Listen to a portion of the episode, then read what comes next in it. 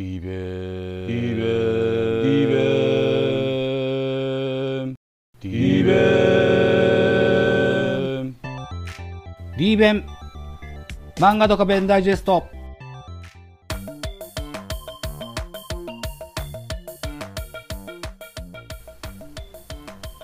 はい皆様初めてお耳にかかりますザボと申します。はいえー、リーベン漫画ドカベンダイジェストの第0回配信でございます。はい、一つよろしくお願いします。この番組 D 弁漫画ドカベンダイジェストはですよ、ドカベンを語る番,、えー、番組となってございます。はい、一つよろしくお願いします。喋って、えー、おります私、ザボ。普段はですね、プロ野球を取り扱う番組をやっておりまして、えー、Apple Podcast、あるいはですよ、Spotify、Google Podcast、うんあるいはそうですね、Amazon Music などなどでね、えー、配信しております番組名、ベースボールカフェキャン中世、ベカフェなんてね、呼んでますけれども、この番組を主催するものでございます。はい。えー、この番組は、えー、各プロ野球球団のね、ファンの方をお招きいたしまして、えー、野球について語るプロ野球トークバラエティ番組になってるんです。もしご興味があれば、また聞いていただけたらと思うんですけども、はい。えー、基本的にそんな番組をやっております私、ザボがですよ、新番組を立ち上げてみました。はい。で、今回初めてね、漫画を語る番組としましてですよ。はい。えー、っと、このドカベにターゲットを当ててみました。あ、間違えた。スポットを当ててみました。はい。はい。えー、これはですね、あの、私が好きな、あポッドキャスト番組がありましてね、藤子藤子 F 不二雄作品を取り扱う番組、少し不思議ないと、三国志を取り扱う番組。彼女に三国志を語り始めたら止まらなくなったんだが、またですよ、多数の漫画を取り扱う番組、漫画760からヒントを得て始めた番組でございます。え簡単に言いますと、漫画ドカベンの野球の試合をダイジェストにしてご紹介する番組です。はい。この漫画ドカベン、大変古い漫画ですのでね、えー、ターゲットとしている視聴者層はですよ、4、50代の男性をメインターゲットにしてございます。がですよ、当然ね、お若い方でも結構です。女性の方でも結構です。楽しんでくだされば嬉しいかなというふうに思っております。うん。はい。ぜひ可愛がっていただけたらと思います。といったことですので、柔道編、ドカベには柔道編というのもあるんですけどね、柔道編は取り扱いをいたしません。はい。えー、これをね、えー、これだけは決めております。はい。えー、またですよ。エピソードも高校野球編に特化してやっていきたいと思います。はい。何卒ごひいきに一つよろしくお願いします。はい。では順番にいろいろこう、おしゃべりしてね、えー、っと、ご説明していこうと思ってるんですけども、まずはですね、漫画ドカベンとは何ぞやですよ。はい。えー、週刊少年チャンピオンにおきまして、1972年から1981年まで続いた高校野球の金字塔の漫画でございます。えー、時系列でいうと中学1年か2年ぐらいの主人公の山田太郎。これがですよ高校3年春、えー、春の選抜高校野球の決勝戦終了するまでを描いた漫画がドカベン。シンプルにドカベンと言います。それ以降はですね高校3年夏だけを描いた大甲子園あるいはプロ野球編。スーパースターズ編え、そして、え、最終エピソード、ドリームトーナメント編などを経ましてね、2018年に大団円のもと終了しまして、えー、46年、46年と長く続いた大人気作品でございます。なので実はこれ僕が生まれる前からやってる作品なんですね。うん。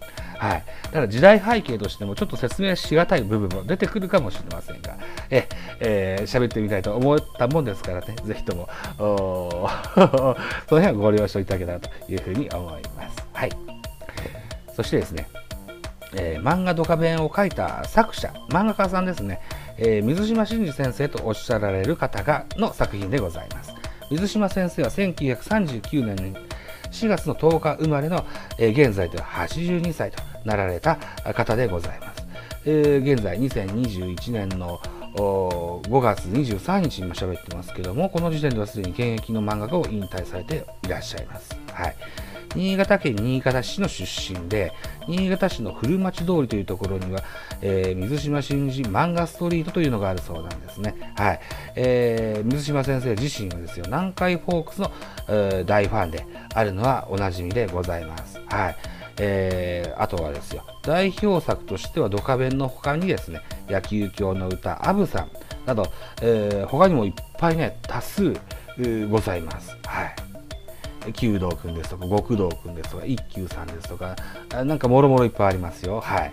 えー、で、水島先生、趣味ですね。えー、趣味は草野球です。ね、えー、確か僕の記憶が確かであるならば、ショートとピッチャーを、えー、兼務してた、水島先生でいらっしゃって、チームはチームボッツというところとアブさんというところ、2チームに所属してたと記憶してます。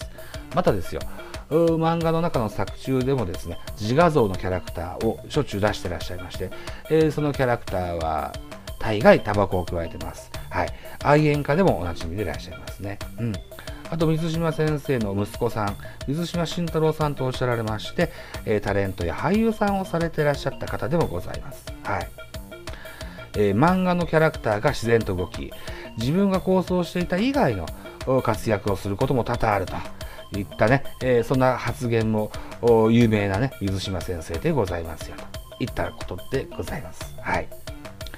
で、えー、この漫画ドカベに出てくる主要キャラクター、山田、里中、岩木、殿間、この4名をですね、明君四天王と呼んでおりまして、ここをまずね、えー、抜粋して、えー、軽くご紹介してみたいかなというふうに思っております。はい。えー、主役のね、山田太郎、これがドカベンですよ。ポジションはキャッチャーです。はい。右投げ左打ち、強肩強打の強打者であり、名捕手でございます。はい。えー、リードも、キャえー、と肩も、それからブロッキング技術も、それから今でいうフレーミングですね。こんなのにも早くから 取り組んでた彼でございます。はい。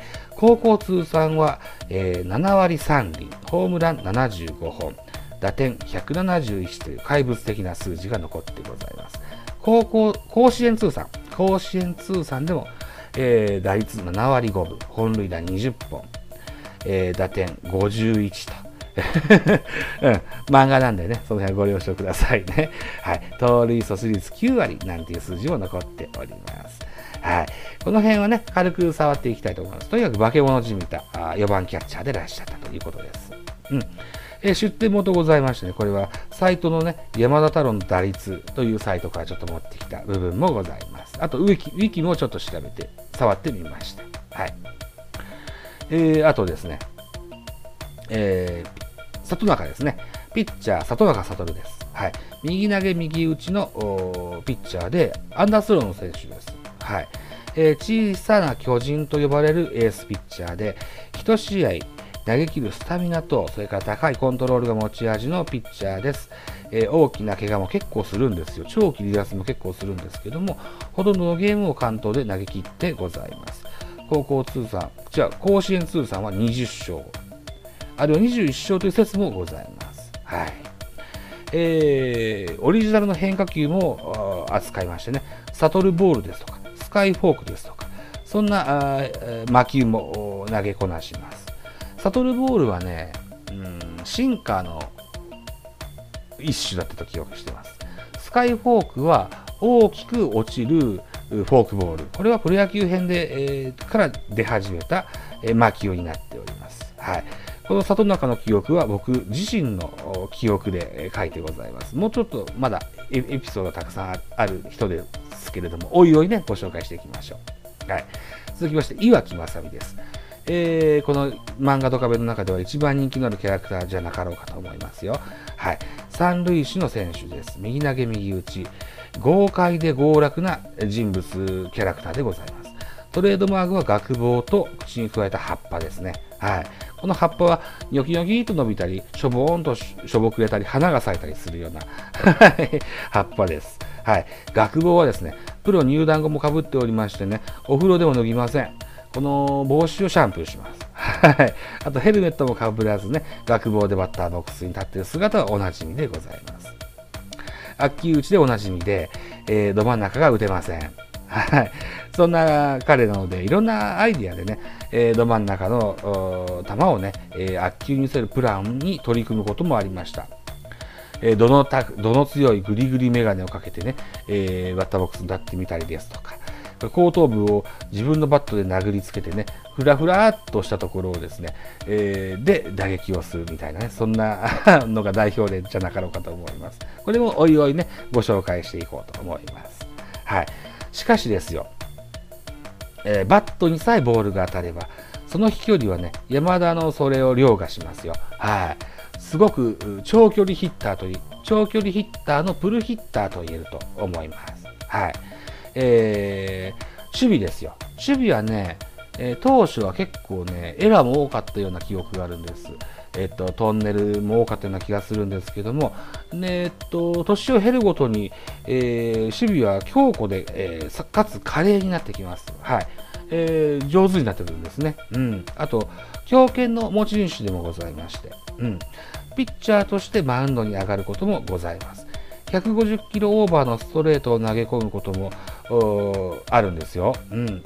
ただね、極めて濃厚です。はい。全然ストライクが入んないといったようなシーンもおなじみでございますね。はい。あと、あるいは山田が怪我をした時には、キャッチャーとして、えー、座ることもあります。ありました。はい。ただ、こう、顔が大きすぎてマスクが入らないということもあって、マスクなしでキャッチャーをするみたいなね、そんなシーンもありました。これはね、確かね、大甲子園の、だから高校生3年夏の準決勝、青田高校戦でそんなシーンがあったと記憶しております。はい。これをね、自分の記憶をもとに台本に起こして今それを読んでるんですけども、間違ってるかもしれません。間違ってたらごめんなさい。はい。ぜひ間違いあったら教えてやってくださいね。はい。えー、最後にね、えー、トドマカズトをご紹介したいと思います。二塁の選手でございます。右投げ右打ちで天才型のセカンドと言えるでしょう。その守備は流麗でかつ華麗です。ポジショニングも神がかっておりまして、えー、巨人で言いますと、篠塚と西を合わせたような、そんなイメージが僕にはなんとなくあります。はい。また大変小柄な体なんですけども、ピッチャーとしてマウンドに上がることもございます。決め球はフォークボールが投げれます。はい。えー、ヒダと呼ばれる現実離れした打法も得意で、えー、白鳥の湖ですとか、G 線上のアリアですとか、えー、多数のね、えー、ヒダを披露してくれました。これも折につけ、触れていくことになると思います。はい。またご紹介しましょうね。はい。また一面としましてね、天才ピアニストといった一面もございます。えー、それをきっかけにね、ちょいちょい野球から離れようとしますがね、結局最後でずっと野球選手をしていらっしゃいました。はい。えっ、ー、と、いつだっけな何年生の頃か忘れましたけども、あの、ウィーンにね、音楽留学に出るというようなシーンがあって、数ヶ月ね、えー、明君高校から離れる時期もあったんです。あ、山田いわきなどが所属しているのは明君高校というんですけどもね、えここから離れた時期もあるんですけども、まあ、それも帰ってきてみたいなね、こともありました。えー、っと、バスジャックだったかな、ハイジャックだったかな、忘れたけども、犯人にね、えー、ピストで、えー、撃たれてね、肩を怪我したこともあるんですよね。そんな、えー、波乱万丈なトノマ選手、はい、またご紹介していきましょうね、といったところでございます。はい。では、えー、漫画のご紹介、作者のご紹介、キャラクターのご紹介と、私、ザボのご紹介、こんなところにしておきたいかなというふうに思います。はい。えー、ということで次回は第1回の配信をしてみたいと思いますよ。はい。第1回の予定はですね、高校1年生の夏の山田率いる明君高校対生涯のライバルとなります白縫守率いる白新高校の地方予選の第1回戦の模様をご紹介したいと思います。はい。これ地方予選。えー、地方はね、神奈川県予選ですよ。はい。ぜひね、お楽しみなさってください。白縫をはじめ、えー、地方予選大会から多くのライバルが出てくる、えー、ドカベンでございます。はい。えー、ぜひお楽しみなさっていただけたらと思います。はい。といったところで、えー、後書き申してみたいと思います。そもそもですよ、僕が学生時代から少しずつ貯めて集めたドカベンと大甲子園全巻ですね、えー、結婚前に実家に預けたんですね。うんえー、狭い借家に引っ越すことになってたもんですからね、えー、ちょっと物量的に多いもんですから実家に預けてたんですけどもこの企画漫画ドカベンダイジェストの企画をね考えついた時に実家に戻りましてね、えー、その漫画を持って帰ろうと思ったんですけども行方不明になってしまいました。はい。なのでそうですね、漫画喫茶ですとか、あるいはこう、ツタヤのね、レンタルコミックスですとか、あるいは電子書書籍もちょっと考えたんですけどね、その前にですね、えー、いろいろこう、自分の記憶を遡っていきますと、えー、地元の図書館に漫画が、ドカベンの漫画があったなということを思い出しまして、今日借りてきました。はい。確認しますと、図書館には1巻から20巻、文庫サイズのものがございましてね、しばらくはこれでね、えー、乗り切ってみようかなというふうに思ってます。はい。はい。そんなとこでですよ。その間にね、行方不明になった漫画ドカベンが見つかればいいかなというふうに思っております。はい。さてどうなるかな？見つかるかな？はい。というふうに思ってございます。